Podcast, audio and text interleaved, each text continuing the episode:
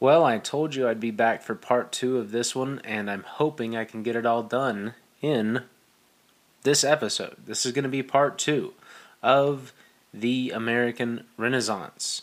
And to start with, I want to start again with kind of a reiteration of what does the American Renaissance mean? Before we get into the other half of the material I want to cover, I want to refocus on the point of this this whole idea. And to do that, I want you to look around you. Look at the younger people that you know. Gen X, the millennials, Gen Z, look at their look at them, look at their children. They have as a general rule no anchor, no foundation, no belief. And this is why we see an entire civilization floating around from thing to thing, thought to thought, movement to movement, with no real rhyme or reason. This is the reason that depression and suicide and mental illness rates are rising and are so high. It is why about a quarter of Gen Z is identifying as LGBTQWXYZ backslash Mexican question mark all of these kids are lost. They're floating through society because their parents didn't provide them an, an anchor, a foundation. They and their their parents were told that they shouldn't do that. Their parents were told, no, you don't need to anchor your kids. You just need to let them be kids. You need to let them figure out their own path. You need to let them chase their own dreams, live their own truths. And so many of the boomers and then Gen Xers, they all did just that. And millennials are doubling down on it. And all of that was really stupid advice. Um, it sounded good. It sounded romantic of just, oh, let your kids figure it out. Um, but it was it was bad it was bad advice. And everybody said, oh, oh I'm just going to be hands off. I don't want to force my ideas onto my kid. I don't want to force my religion on my kids. I, I want them to walk their own path. Here's a smartphone. Good luck, kid. I'm going to go watch football. We, we had a whole bunch of people that did that. And they were all told that they were doing like the kind thing to let their kids grow up on their own and, and find their own truth and their own purpose and all that good stuff. And that's still what they think to this day. I'm telling you that's wrong. Uh, when you do that, you aren't leaving your kid in this uh, green field of butterflies to frolic and explore the universe of life. Life isn't a safe place with green fields and puppies and kittens and butterflies. What you are doing, what you did, was you left your child alone and naked in a desert in the middle of a blizzard surrounded by wolves. Because that is what life is. That is what the world is. You left them with no foundation, no anchor, no warm clothes, no armor to hold back the cold or the fight off the wolves, no weapon with which to defend themselves against the things they will see. Instead, you toss them an iPad or a smartphone, which is the equivalent of giving a, a toddler a snake to play with. Uh, now, why do I say that? Well, why do you think the suicide rate keeps going up and up? Why do you think the the radical left is growing by leaps and bounds? Why do you think mental illness is being cheered and normalized? Why do you think everyone is questioning the very nature of truth and reality? Why do you think society is slipping into insanity around you? And I know you see it. All right, I'm already off on a rant, but I'll tell you where this comes from. Um, Florida passed their, their bill this week that everybody on the left is calling the Don't Say Gay bill. That's not what it's called, but they had to invent that name to make it sound bad. Uh, and everyone on my side, on the right, is cheering for uh, this anti groomer bill. And that's good. It's a good thing, it's a good bill. But just like everything else, everyone is looking at a tree and ignoring the forest. I can tell you right now that the vast majority of parents that are all rah rah about this bill in Florida are also letting their kids have smartphones and access to the internet. And that is that's hilarious to me. Picture a kid playing with a rattlesnake in the background while mom and dad wag their fingers and talk about how they don't want their kid being put in danger. Um, it really is that illogical. You are you are all missing the picture here. It is not the one crazy liberal teacher that your kid has that you need to worry about.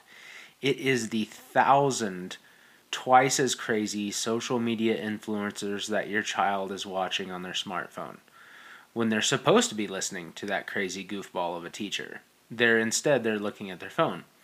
And the crazies on the phone are way more than the teacher. It's it's a legion of insanity. It's an army. The entirety of of your kid's online world is dominated by proponents of gender theory and critical race theory and Marxism and postmodernism and Freudian thought. The internet that your kids know is a swamp of the deepest and darkest and nastiest stuff you can imagine. Some of it is obvious, like porn and gore, and I've talked about that before. But a lot of it is not so obvious. And it's stuff like subtle Marxism injected into anything and everything. And it is atheism injected into everything. And it is these these Freudian amateur psychologists that actually do believe that babies and toddlers and small children are sexual animals instead of naive, innocent children that should never be sexualized in any way. It's a it's a madhouse of bells and color. It's a fun house of mirrors that that shows your kid what they should be or what they can be instead of what they really are. Um, it's an amusement park that we engineered, humans engineered, and it's run by soulless artificial intelligence, and it's managed by the devil himself. Uh, am I emphasizing this a little bit too much? Probably. Do I actually believe all the things I just said? You betcha. Um, and older people especially don't get this. And they think that they can just buy some parental control software and that they're all good.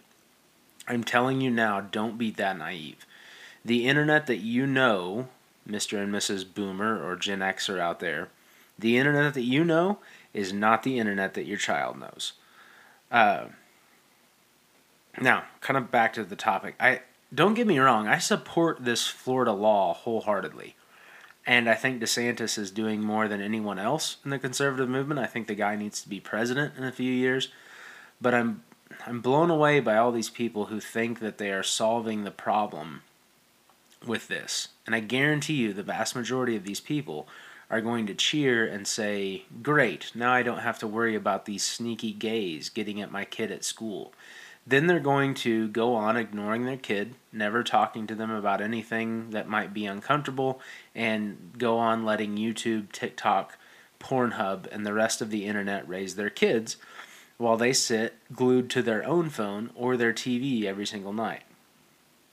And I'll be honest, this is why I think this American Renaissance idea is a hell of a long shot, and I said that at the beginning.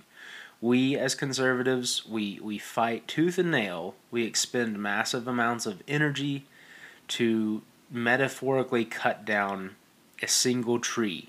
You know, Florida's bill. This is a single tree we've cut down. And then we sit down and we're breathing hard and we're wiping our sweat off our brow and we feel very accomplished. And we say, oh, there, that ought to do it. Meanwhile, we're in the middle of an entire forest of problems. We ignore those problems, and we have ignored them for so long that we can't even acknowledge them anymore. Um, I mean, hell, 15 years ago, Barack Obama supported biblical marriage because he had to to get elected. Now, in 2022, the cultural left has won so much ground from the right that those very same people are openly saying that men and women are inherently exactly the same and gender transitions for children are not only okay but the morally correct thing to do. And if you disagree with them, they say you're killing trans kids. We are nowhere near acknowledging how big this problem is because so many people are completely ignorant of of these anchors and these foundations of our civilization they don't even know about them, let alone pass them on to their kids. somewhere along the line, we decided that they weren't important anymore. We decided that Western civilization was some class that we needed to take out of the curriculum because it wasn't inclusive enough and it talked about old white dudes too much and it was racist and somewhere the, somewhere along the line way back we forgot that this stuff was supposed to be learned first and then everything else was supposed to be learned second.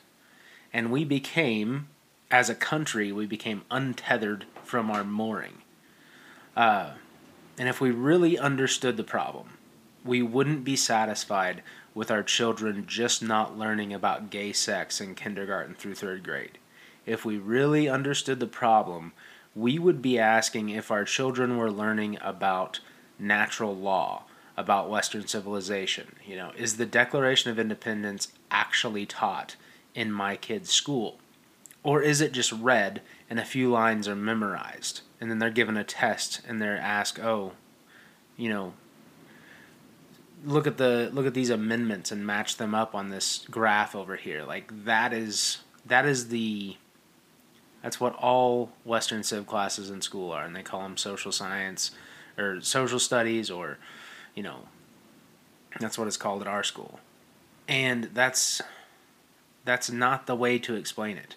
It's not explained. Does the and often the teacher doesn't even have the reading comprehension to explain the Declaration of Independence to a kid. And instead of that's just one thing. Instead of making sure we aren't talking about God at all in school, we should be making sure that we are. And not for religious purposes, but for the purposes of morality and understanding of our moral system and our law in society. The Ten Commandments aren't a religious subject only, they are a societal law subject, a subject of our civilization. But is that actually going to happen in the public school system? No. No, it is not. Which is why you either have to, number one, you have to pull your kid out of public school and homeschool them, or you're going to have to put down your damn smartphone, you're going to have to turn off your ball game, and you're going to have to teach your children about this stuff yourself. You cannot outsource the moral foundation of your children to the public school system. You morons. You can't outsource the sexual education of your children to the public school system. You can't outsource your job as a parent to the public school system. And trust me, that is what most parents are doing. And I've seen it firsthand from five years teaching public school. People send their kids to school and they want the teachers to be the parents. And it doesn't work, people. Um, so, if you are one of those people who actually kind of wants to take on this responsibility for yourself and for your family and for your children, then and only then will your country improve. That's the only way.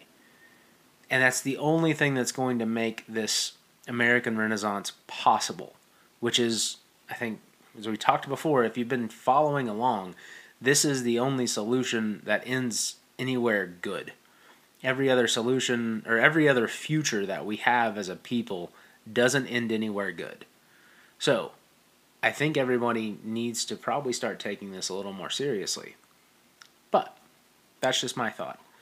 And that's why I'm doing this podcast. So, now that I've I've got all that ranting out of the way, let's uh let's get back into the material that we are reading. In the last episode, we went over uh, Greek stuff and we went over Roman Republic stuff. We read some Plato and we read some Cicero. This week, we're going to start off with the Roman Empire. And I want to start with Marcus Aurelius. Uh, I'm just going to go I'm to go through and read some excerpts here from his writings and just kind of talk about them.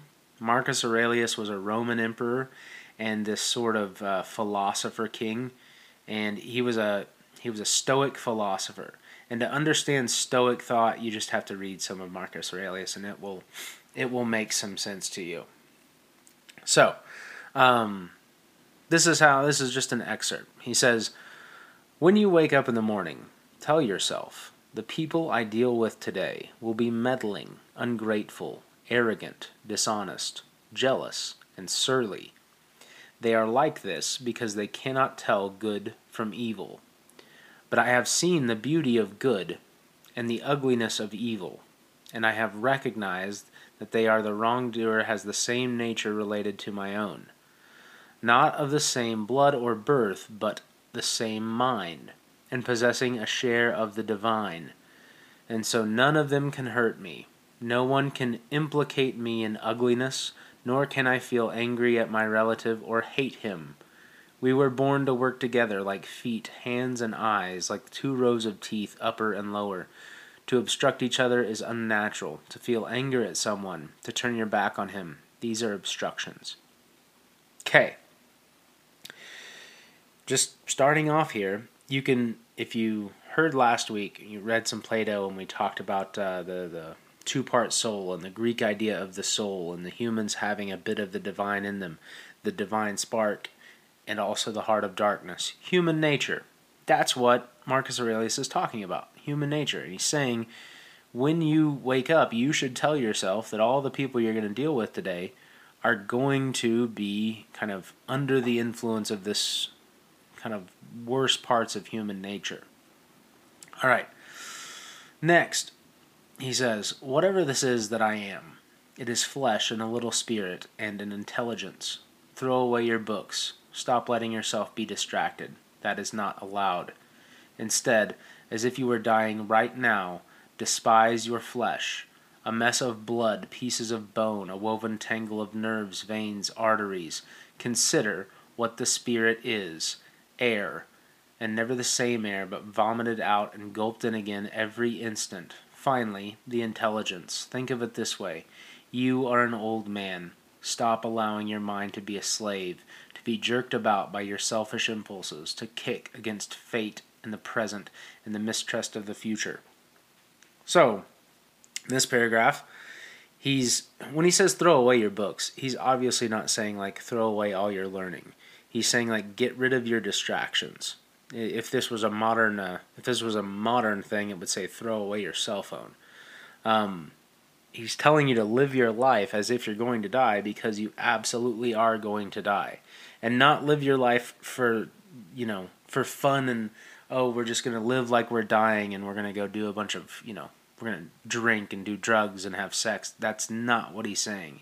He's saying better yourself now so that you're not a, a slave to your body to your impulses all right next he says what is divine is full of providence even chance is not divorced from nature from the interweaving and enfolding of things governed by providence. Everything proceeds from it, and then there is necessity and the needs of the whole world of which you are a part. Whatever the nature of the whole does, and whatever serves to maintain it, is good for every part of nature. The world is maintained by change, in the elements and the things they compose. That should be enough for you. Treat it as an axiom. Discard your thirst for books so that you won't die in bitterness but in cheerfulness and truth, grateful to the gods from the bottom of your heart.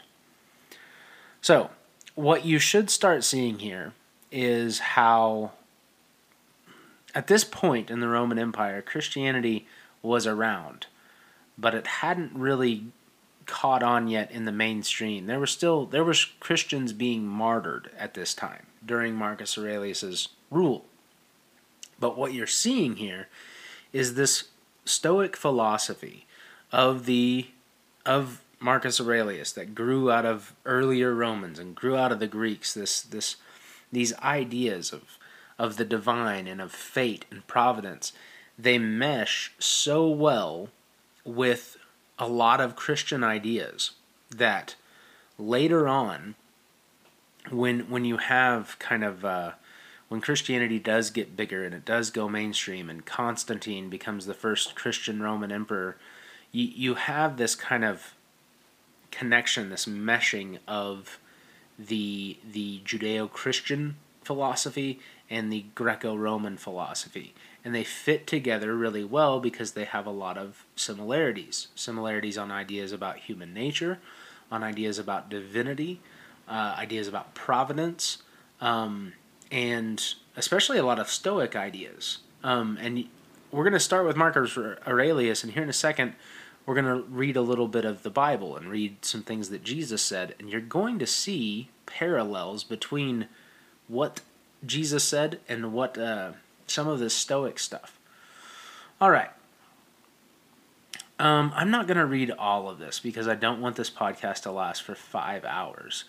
So let me find another another piece here that I think is important. All right, Marcus Aurelius says, "Concentrate every minute like a Roman, like a man, on doing what is in front of you with precise and genuine seriousness, tenderly, willingly, with justice, and on freeing yourself from all other distractions. Yes, you can." if you do everything as if it were the last thing you were doing in your life, and stop being aimless, stop letting your emotions override what your mind tells you, stop being hypocritical, self centered, irritable, you see how few things you have to do to live a satisfying and reverent life? If you can manage this, that is all even the gods can ask of you. I really, really like this portion because it goes back to this parallel between these these ideas that Marcus Aurelius is talking about and what Jesus Christ is going to say in some of his stuff. Especially this bit on like uh, stop being hypocritical, self-centered, and ir- irritable. If you stop doing those things, he says you can see how few things you have to do to live a satisfying and reverent life. This is what Jesus says in his Sermon on the Mount. Like every point of the Sermon on the Mount is don't be a hypocrite, don't be vain and full of pride, and love your neighbor. And if you do these things, you will live a satisfied and fulfilled life. Jesus during the Sermon on the Mount is not saying, "Oh, do these things and you'll go to heaven." He is saying that, but there's there's more to it than just like, "Oh, if you do these things, you go to heaven." if you do these things, you will live a, a better life. You will be more successful. Your family will be more successful. Your society will be more successful. That's what Marcus Aurelius is saying, and that is what uh, we'll get to here in a second with, uh, I think I have Sermon on the Mount that I want to read. Maybe. We'll see. Um, let me fast forward here a little bit. Because I don't want to. Uh, I don't want to spend too much time on Marcus Aurelius. All right, here's one more, though, that I want to read. Marcus Aurelius says God sees all our souls freed from their fleshy containers, stripped clean of their bark, cleansed of their grime. He grasped with his intelligence alone what was poured and channeled from himself into them. If you learn to do the same, you can avoid a great deal of distress. When you see through the flesh that covers you, will you be unsettled by clothing, mansion, celebrity, the painted sets, the costume cupboard? Now, this is another important part. Once again, it relates to how this meshes with Christianity. Marcus Aurelius is saying like that God can perceive humanity as stripped of all its worst bits. And if you can try to achieve that as best you can, if you can try your best to strive after the divine, to try to walk with, you know, a Christian would say walk with Jesus or walk with God. If you're trying to get closer to God, you will live a better life. You you will you won't have so much distress because you'll understand simple inherent truths about human nature and the world and death and life and hardship, and it won't all be so damn hard um, because you'll be aware of it. These are just some of the, the writings of Marcus Aurelius, some of his ideas. And you can you you have this thread of thought and ideas that go from Aurelius back through Cicero and back through the Roman Republic and back further to Plato and the Greeks. And then we get to Christianity. I mentioned this before.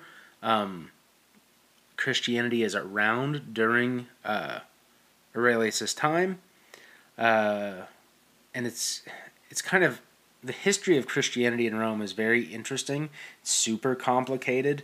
I, I don't have time to get into all of it right now, Um, I just want to talk about like obviously Christianity and Rome Rome don't go together right away, and uh, there's a lot of you know Christians being fed to lions in the Colosseum. It takes us a while to get there as Western civilization, but I want to talk about the this the Western world coming together. This this Greco-Roman thing, and then early early Christianity, which grows out of Judaism, and you have Judeo-Christianity, and you have uh, you have the Greco-Roman stuff, and they start to mesh later. So we're we're more focused on the ideas here than the history, and I don't want to get way out in the weeds. So how are the ideas of Jesus and Christianity similar to these ideas of Marcus Aurelius? How are they different? Because Jesus Christ is fundamentally different, and so are his teachings. That's why he's met with such resistance. And when I say different, I mean Jesus Christ is, is a fundamentally different character than everybody, of course, because if you're Christian, you believe he's the Son of God, which I do because I am. Um, but even if you're not Christian, Christ is still a, a fundamentally kind of revolutionary character in the in the world of philosophy because he says things that, that people really weren't on board with yet, especially when it comes to the Greeks. So Jesus says stuff like you should love your neighbor. Everybody's on everybody's on board with that, right? Until Jesus Jesus explains who he means by neighbor. Because provided uh, that you actually mean neighbor or your fellow tribe member or your countryman, like your fellow Roman, for example, um, everybody's on board with that. If they are Roman, if they are Greek, they're fine with that. But when Jesus says, love your enemy, now that's a bridge too far for most cultures at the time and most people at the time. And Jesus' philosophy is tied up and inseparable from the heavenly and the divine, specifically because of his lesson and the lessons about how the kingdom of God works. So let's read a let's read a parable. And it is a parable that explores some of the same ideas that we have read. Um, it's not the Sermon on the Mount. I want to. I might do that one here in a second, but I want to start with this one because I have it first. So how Cicero and Cicero's ideas on natural law, how the idea of moral law superseding written law or civil law. Uh, does Jesus ever talk about that? Of course he does. Now, he says, this is a Jesus parable. And behold, a certain lawyer stood up, and he tempted him, saying, Master, what shall I do to inherit eternal life? He said unto him, What is written in the law, and how readest thou? And he answered, saying, Thou shalt love the Lord thy God with all thy heart, and with all thy soul, and with all thy strength, and with all thy mind, and thy neighbor as thyself. And he, meaning Jesus, said unto him, Thou hast answered right. This do, and thou shalt live. But he, willing to justify himself, said unto Jesus, And who is my neighbor? And Jesus answering said, A certain man went down from Jerusalem to Jericho and fell among thieves, which stripped him of his raiment and wounded him, and he de- and departed, leaving him half dead. And by chance there came down the road a certain priest that way, and when he saw him, he passed by on the other side. And likewise a Levite, when he was at the same place, came and looked on him, and passed by on the other side. But a certain Samaritan, as he journeyed, came where he was, and when he saw him, he had compassion on him and he went to him, and he bound up his wounds, pouring oil and wine, and set him on his own beast, and brought him to an inn, and took care of him. And on the morrow, when he departed, he took two pence, and gave them to the host, and said unto him, Take care of him, and whatsoever thou spendest more, when I come again, I will repay thee. Which of these three thinkest thou was neighbor unto him that fell among the thieves? And he said, He that showed mercy on him. And then Je- and said Jesus unto him, Go and do likewise. You see, here's where uh, this parable can be a little confusing. The priest and the Levite aren't just jerks who don't care. Um, and this is what a lot of people don't understand about this parable. they are following uh, the church law, a civil church law, a, like a, a government law, because the, the church was the government. And I have to give a shout out to Pastor Kent Peck, who taught me this, and I hope I get it right at least a little bit and do it a little bit of justice. But it goes something like this The priest and the Levite are following old Jewish law, and they aren't allowed to touch anything that is dead because of their priestly and churchly duties. A dead corpse is unclean, and they cannot touch it. If they do, there's this whole cleansing process and atonement process that they have to go through. And while they do that, they can't go to work. If they don't go to work, they don't eat. And their family doesn't eat. So, the, the priest and the Levite are not just being mean and not caring about the man. He looks as if he's dead, and they are acting within the church law and prudently acting according to taking care of their families. They're not really doing anything wrong. So this parable isn't just Jesus saying that the priest and the Levite are, are jerks that didn't stop to help. They are acting in accordance with who they are and doing the, you know, quote unquote right thing according to the civil law. But the Samaritan, he is not a Jew. He's an outsider. He has no such obligation to priest and Levite law. And he goes to the man and he finds out that he's not actually dead. He looks dead, but he's still alive. He binds up his wounds. He takes care of him. He does the morally correct thing.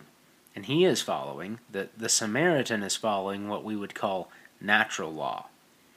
The reason this shuts up the Jewish lawyer in the story is because the natural law is God's law. And that law says to love your neighbor and show mercy and compassion. Uh, the the priest and the Levite are also following what they consider to be God's law. And this is why Jesus was so controversial with the Jewish church leaders, and this is why they ended up getting him put to death. He shows them the contradictions inherent in their own civil and religious laws and where they fall short. In doing so, he is touching on some of the same things that Cicero touches on about a hundred years before and Plato before that. Natural law, God's law, is simple and is written in the chambers of the human heart. But when faced with it, the powers that be are always adverse to it which is why Jesus suffers the same fate as Socrates in ancient Greece, in some ways. Now, everybody knows this by now. I'm a Christian. I'm not saying that Plato and Cicero thought this up first and Jesus comes along later with just similar ideas.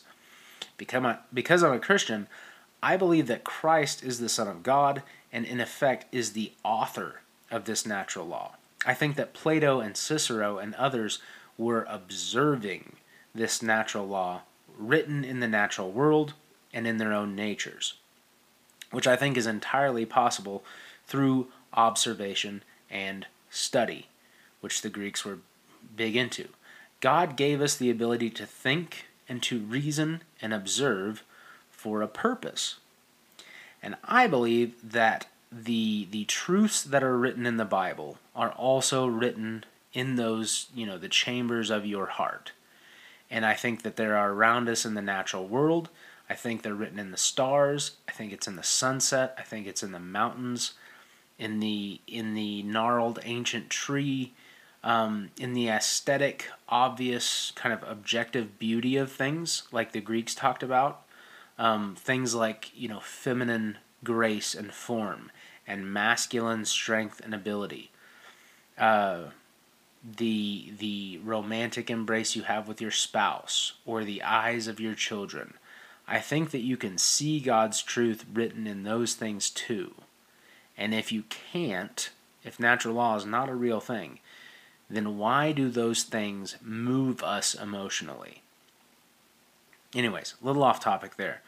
Let's do another uh, Jesus parable and see if we can tie them together. Uh, this one is the parable of the vineyard owner from Matthew, the parable uh, and the par- the parable of the prodigal son from Luke. So first the vineyard owner. For the kingdom of heaven is like unto a man that is a householder, which went out early in the morning to hire laborers in his vineyard. And when he had agreed with the laborers for a penny a day, he sent them into his vineyard.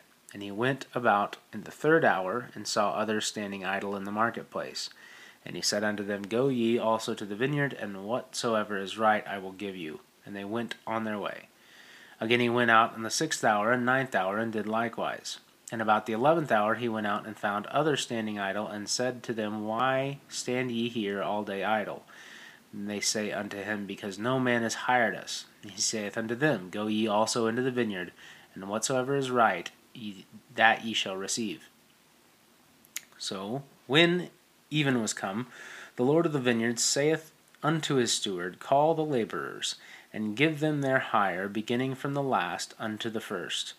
And when they came, they were hired about the eleventh hour, they received every man a penny.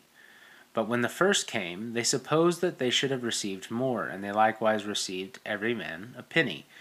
And when they had received it, they murmured against the good man of the house, saying, These last have wrought but one hour, and thou hast made them equal to us, which have borne the burden and the heat of the day. But he answered one of them, and said, Friend, I do thee no wrong. Didst thou not agree with me for a penny? Take that thine is, and go thy way. I will give unto the last even as unto thee. Is this not lawful for me to do when I, what I will with my own? Is this thine eye evil because I am good? So the last shall be first, and the first shall be last. For many are called, but few are chosen. Now, that is the vineyard owner. And we're going to jump right into the next one the prodigal son. And he said, him being Jesus always, a certain man had two sons, and the younger of them said to his father, Father, give me the portion of goods that falleth to me. And he divided unto them his living. And not many days after, the younger son gathered all together, and took his journey into a far country, and there wasted his substance with riotous living. And when he had spent all, there arose a mighty famine in the land, and he began to be in want. And he went and joined himself to a citizen of that country, and he sent him to his fields to feed swine. And he would fain have filled his belly with the husk that the swine did eat, and no man gave unto them. When he came to himself, he said, How many hired servants of my father's have bread enough to spare, and I will perish with hunger? I will arise and go to my father, and I will say to him, Father, I have sinned against heaven and before thee, and I am no more worthy to be called thy son. Make me as one of thy hired servants. And he arose, and he came to his father.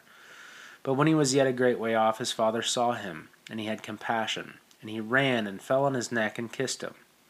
And the son said to him, Father, I have sinned against heaven and in thine sight, and I am not no more worthy to be called thy son.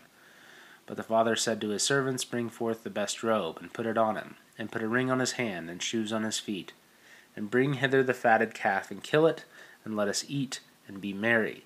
For this is my son was dead, and he and is alive again. He was lost, and he is found. And they began to be merry. Now his older son was in the field, and he came and drew nigh to the house. He heard music and dancing. And he called one of the servants, and asked what these things meant. And he said unto them, Thy brother is come, and thy father hath killed the fatted calf, because he hath received him safe and sound. And he was angry, and he would not go in. Therefore came his father out, and entreated him. And he answered, said to his father, Lo, these many years do I serve thee, neither transgressed I at any time thy commandment, and yet thou never gavest me a kid, that I might make merry with my friends. But as soon as this son was come, which had devoured thy living with harlots, thou hast killed for him the fatted calf. And he said unto him, Son, thou art ever with me, and all that I have is thine. It was meet that we should make merry and be glad, for thy brother was dead, and is alive again, and was lost, and is found. So, both of these parables have to do with the kingdom of God versus the kingdom of man the divine versus the earthly, and especially the nature of God's kingdom. And what is that nature? Well, this is where Jesus was really the revolutionary voice grace and mercy. It's all grace and mercy. So much grace and mercy that we see that humans don't even like it. We don't think it is fair. But that is the point Jesus is making. It is not about what is fair. If it was about what is fair, then we're all headed down to the fiery pit, right? That's what he says in the Sermon on the Mount. He says the law tells you um, not to uh, commit adultery, but I tell you, even if you look at a woman with lust, you have already done it. The whole point of the Sermon on the Mount is you you are a sinner, even if you think you're not. So, because that's the case, you have to have the the idea of Jesus of this grace and mercy and forgiveness. Now, and this is where modern Christianity, I think, really makes mistakes. This forgiveness always comes after repentance and acceptance of sins. You see this in the uh, in the parable of the prodigal son. The younger son comes to his father on his knees and admits to his sinful ways and all that he's did, and he, he begs to just be a servant. He doesn't come home and say, "Yo, Dad, give me a fatted calf." And this is why uh, this is why the pride movement and gay acceptance pushed by a lot of mainstream progressive churches misses the mark so hard. They want everyone to look at Jesus as this hippie dude and make him out to be some sort of free love 60s era tie-dye guy smoking weed in a van. It's all cool, bro. You you do you. Everyone is perfect how they are, man. And that isn't the message of Jesus' parables ever. In fact, Jesus isn't exactly a nice polite guy in the gospels. He's very harsh, he's very he's very cutting. He's not often very nice. Uh, he speaks the truths that nobody wants to hear, especially the people who are misrepresenting the laws of God and morality. He is the guy in Plato's allegory that has descended back into the cave and he is trying to enlighten humanity. And what does humanity do? Well, they want to kill him, of course. Except for this time, that is all part of the plan. It is what has to happen. The sacrifice of of Jesus um, has to happen, and Jesus knows it. And it's this sacrifice that humanity had been imitating in a thousand different ways, in a thousand differing cultures, imitating it, knowing they had to have it. Uh, Abraham and Isaac on the mountain, the Greeks burning offerings to Zeus, the Romans offering to their gods. This is a this is a natural law thing that all humanity was always trying to figure out for thousands of years. Jesus is the fulfillment of all of that. Not the imitation of the thing, but the thing itself. Um, but that's all faith and belief and religious stuff, and we're talking about Western civilization. But the two are related because it is the belief, it is an actual faith and belief in God and natural law that provides this cohesion of the cultures. This is why we used to fundamentally believe in this stuff.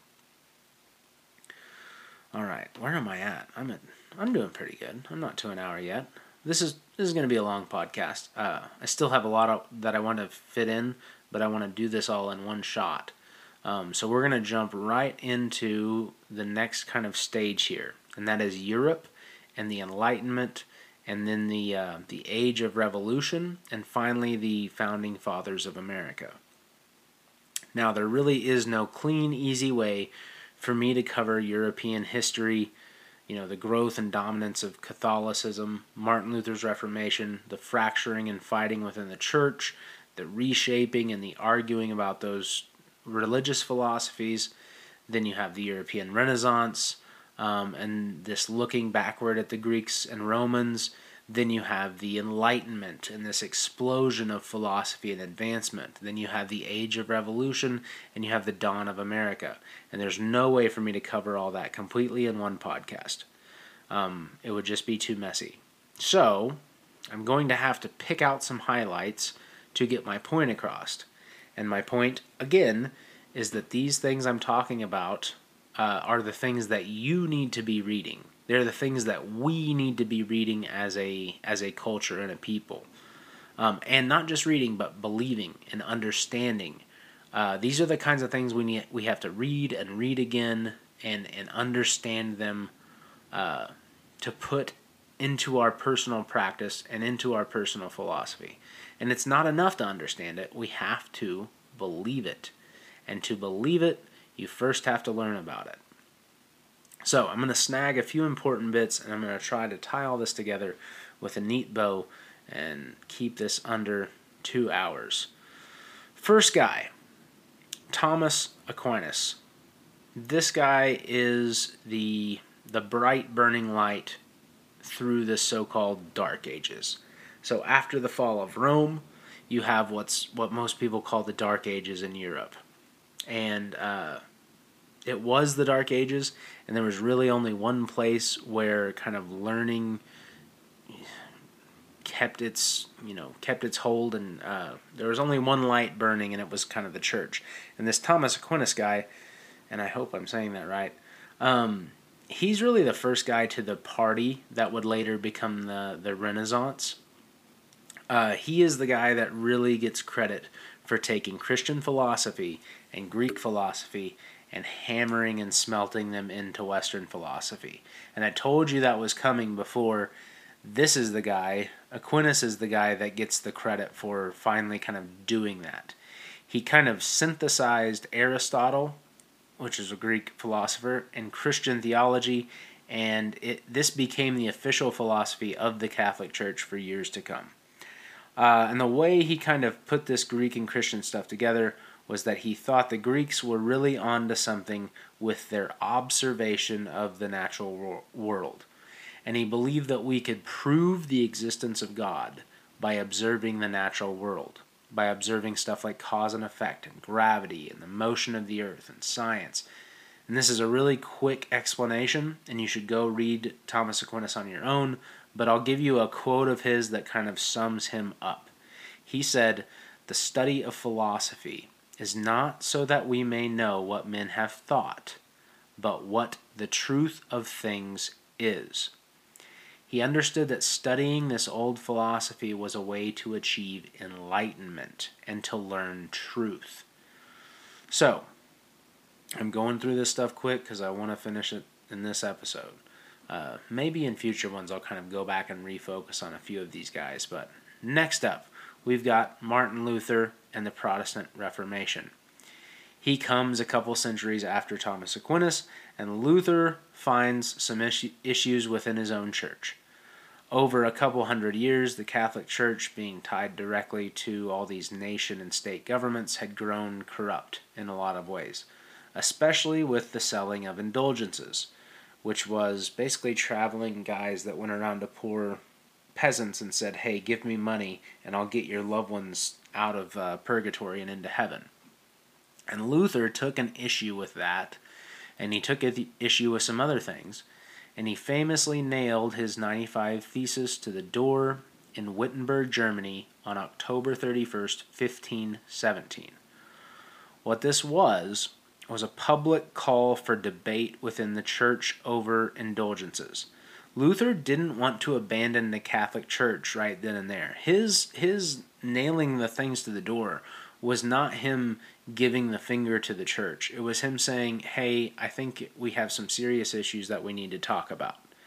But he, like so many men before him in Western tradition, going back to Socrates, he made all he made the big all-time mistake. He challenged the establishment, the power structure, the the government, right? And so, what did the Catholic Church do to him? Did they say, okay, let's hear you out, let's talk about these things you're worried about? Well, of course they didn't. They excommunicated him instead. And the Reformation comes to pass after that. And uh, that's the history piece of it. But what did the Reformation do for Western philosophy? What did that movement kind of ingrain in us as a culture? Well, the answer to that is, of course, Protestantism. The right of the free man to protest that which he sees as immoral or wrong. This, this Protestant idea became the idea that nothing has to stand between you and God. And yeah, that is a that's a bit of an oversimplification, but that is the essence of it. Luther's basic idea was like you it's not that he didn't think we needed church leadership because that's not true.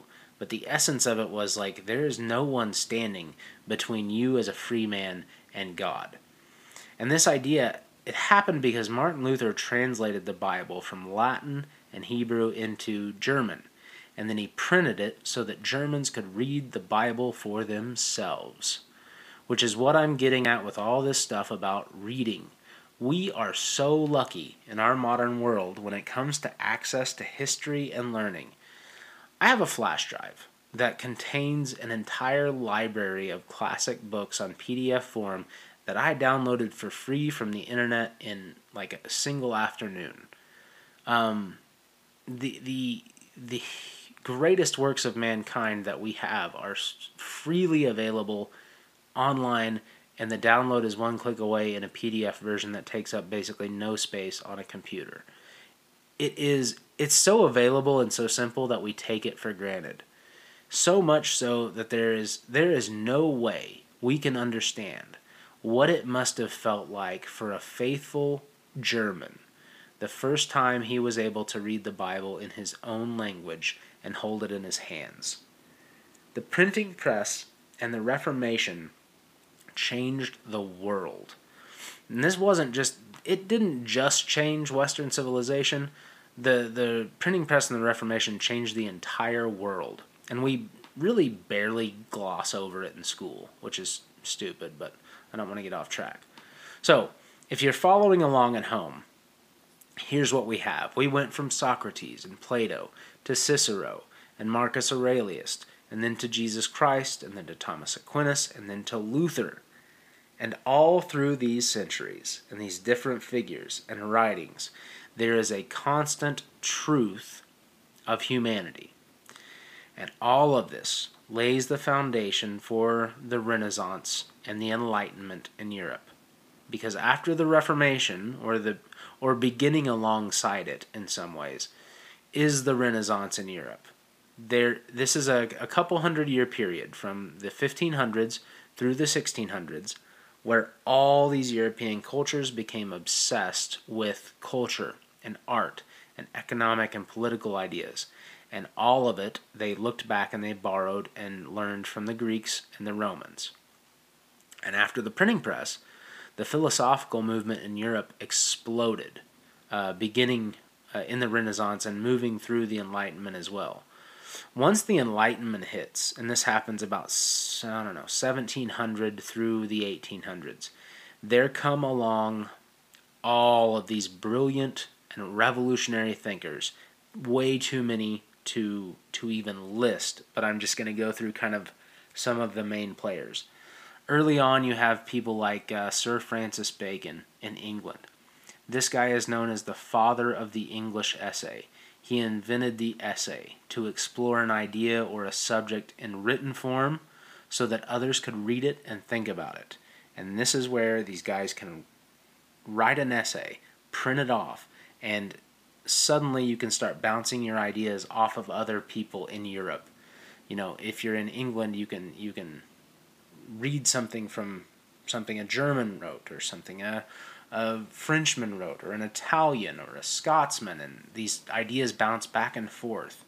Um, uh, you have uh, Rene Descartes was another guy in the early Enlightenment. And this guy was French, and he was a philosopher who asked questions that no one had really thought about before. He he was famous for saying, "I think, therefore I am," and his ideas on reality of existence were super deep, and they caused a lot of people to ask a bunch of questions about existence. Um, he's the guy that thought it was possible that everything we see or experience might all be a dream. Um, people still like to talk about this today, but now it's like uh, the idea that we're all in a computer simula- simulation. Uh, he was also a mathematician. He developed the techniques that made algebraic geometry possible. He pioneered, in a lot of ways, uh, the ideas on metaphysics, which where he argued philosophically and scientifically for the existence of God. Um, after them, you have some others. You have uh, Denis Diderot, which he helped create the first encyclopedia in France. In Scotland, you have David Hume, who is famous for his philosophical thoughts on skepticism and naturalism.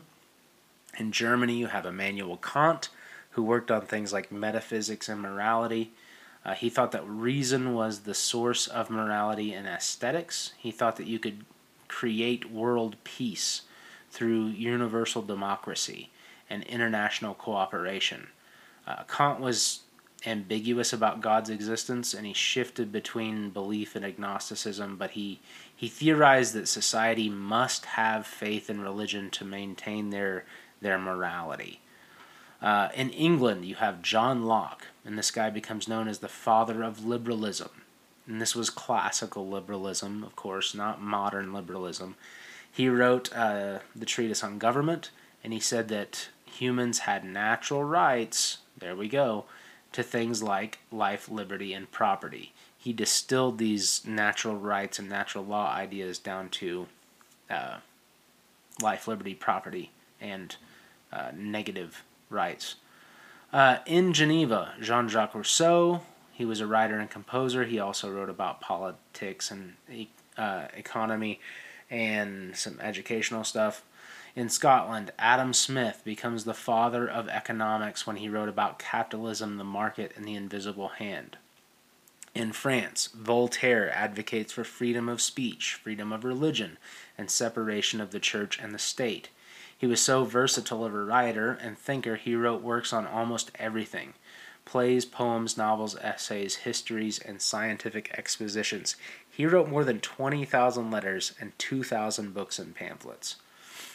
All of these guys are just a few of the most famous Enlightenment writers, but there are a whole bunch of more. And that brings us up to 1776 in America. Because America itself was, in ways, a product of the Enlightenment. I would argue that it was the crowning achievement of the Enlightenment. Uh, all of the best without the worst, because not all of the Enlightenment ideas were good ones. Uh, so, this leads us to the founding fathers of America George Washington, Thomas Jefferson, John Adams, Benjamin Franklin, Alexander Hamilton, John Jay, and James Madison. These guys are the big ones. Uh, there's more than that, but those guys are the kind of the main ones. And when these guys sit down to kick off the revolution, they aren't just a bunch of guys setting out to cause a, a ruckus. They build upon this foundation of all the best philosophical ideas from their history. Just like Thomas Aquinas said, they didn't just read these philosophers to see the way they thought they read them to figure out what the truth was. And what was that truth? That single truth that ran through all of it, all the way back to Plato. Well, it was natural law, natural rights, the self evident truths. So when they write the Declaration and they say, when in the course of human events it becomes necessary for one people to dissolve the political bands which have connected them with another, and to assume among the powers of the earth the separate and equal station to which laws of nature and of nature's God entitle them, a decent respect to the opinions of mankind requires that they should declare the causes which impel them to the separation. We hold these truths to be self evident that all men are created equal, that they are endowed by, by their Creator with certain unalienable rights, that among those are life, liberty, and the pursuit of happiness. This is the belief in natural rights, natural law.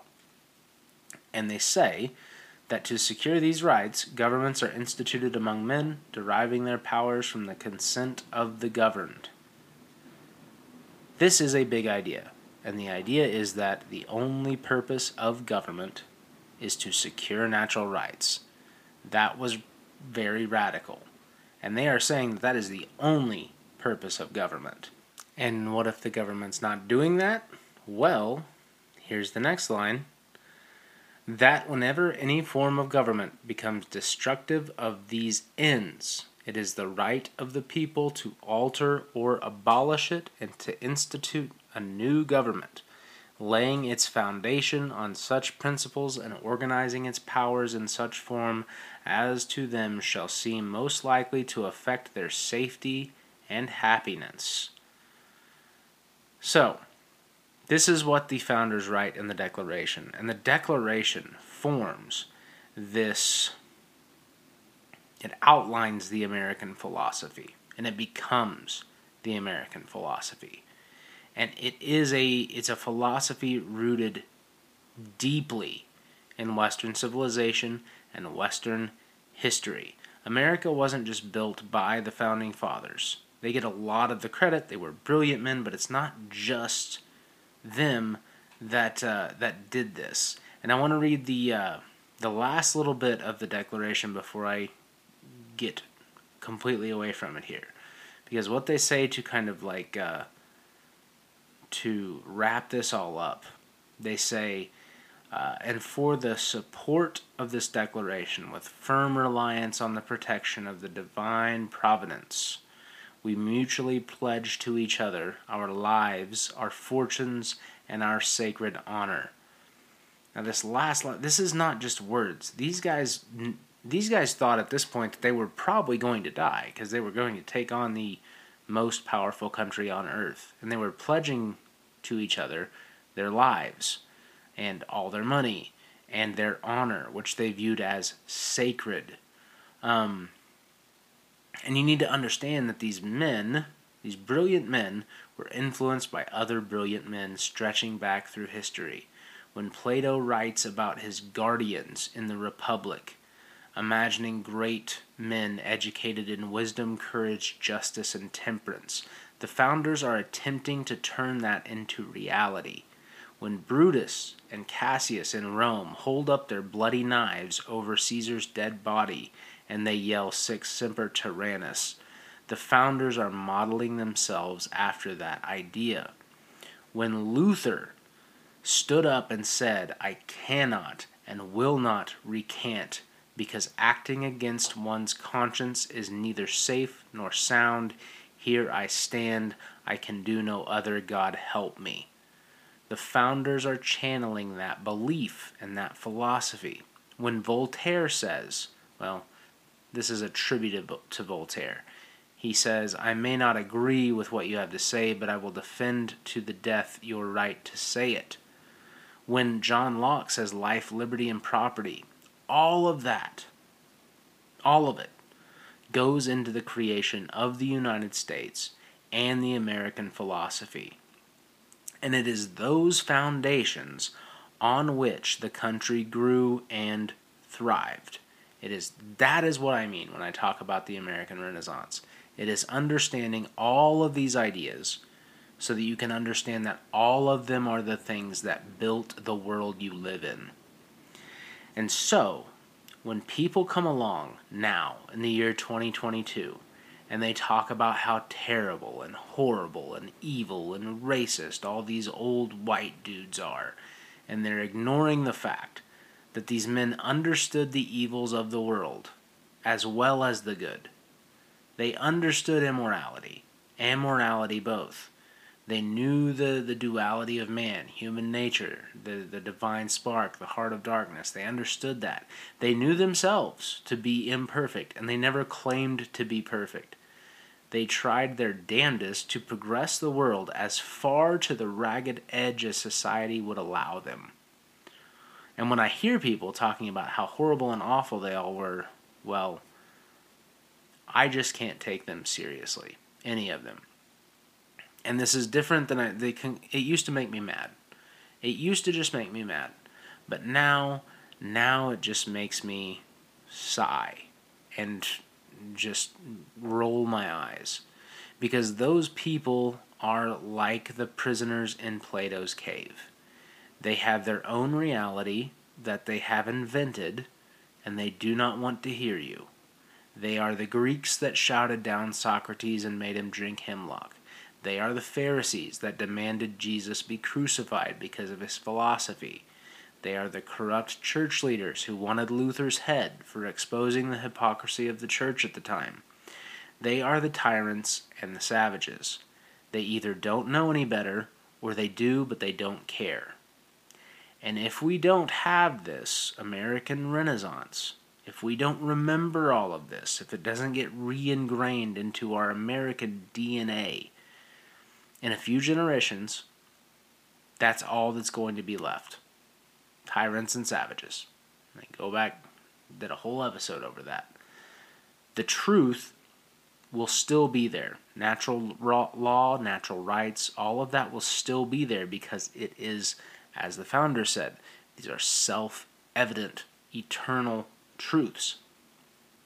But those who believe in it, and those who hold on to it, and those who fight for it will be very few and very far between, and the world will not be a pleasant place, and the country will not be what it once was.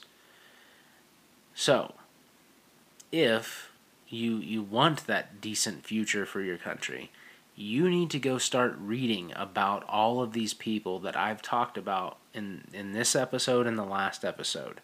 I'm not telling you you have to become some kind of philosophy nerd like I am.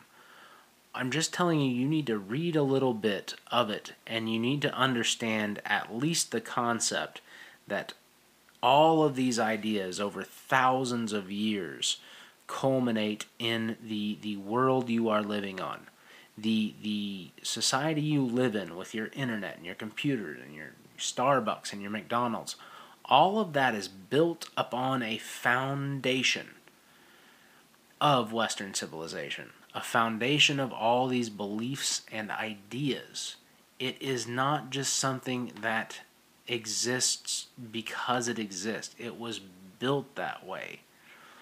And that's why in my in my book series, at the at the very end of my book, I end with with this idea of kind of Western civilization falling. And that's the I mean that's the kind of message of the book is if you if you don't do things right, this is this is what will befall you. And in my book, at the very end, the, the epilogue of the book, you have the a letter from the protagonist of the novel, and he's he's explaining that the the reason that civilization fell is because we kicked in the pillars of our society of Western civilization, um, and I think that is what we are currently I think that's what we're kind of currently doing. And I'm not sure if it's uh, I'm not sure if it's even avoidable, to be honest, because I think it's something we do naturally. Uh, I, I don't think anything is forever, and I don't think I'm not saying it's going to be tomorrow, but I don't think any anything stands forever, and that's why I don't think uh, in the end there will be kind of a, a loss of the American culture, and something else will have to kind of rise up. And hopefully, it's built on some of these ideas. I mean, the, the Greeks, they rose and they thrived, and then they went away. And the Romans, they rose and thrived and they went away. And several different European cultures did the same. And America is not special, not different in the in the eyes of history. We are not larger than than anyone else when it comes to uh, the longevity of our of our nation as an empire. Uh, so that's all I can give you. That's I don't know if that's a happy way to leave it, but uh, but that's all I can really give you on that front. So I hope you got something out of that. You got something out of the uh, the American Renaissance idea, and I still do. I truly hope this is the the path that America takes. I hope that everybody gets on board and and teaches their kids these things and anchors them in moral ideas and ideas on natural rights and natural law because I, I, I think if we don't we're in for a we're in for a rough run. Uh, and this is something you can do yourself. It's not something that you you can wait around for other people to do. This is something that you have to do. You have to make the decisions to to kind of embrace these ancient ideas and understand them and try to just like all these men tell you especially Jesus Christ live your life by these ideals as best you possibly can. And not only might it, you know, get you to heaven, it will make your your life on earth better. It will make your family better. It will make your society better. If if everyone in your society is is on board with these ideas, you will have prosperity. And if it's only you, at least you will you'll be better off than you would have been if you didn't. All right. I'll see you guys next time. Thanks for listening. Appreciate it.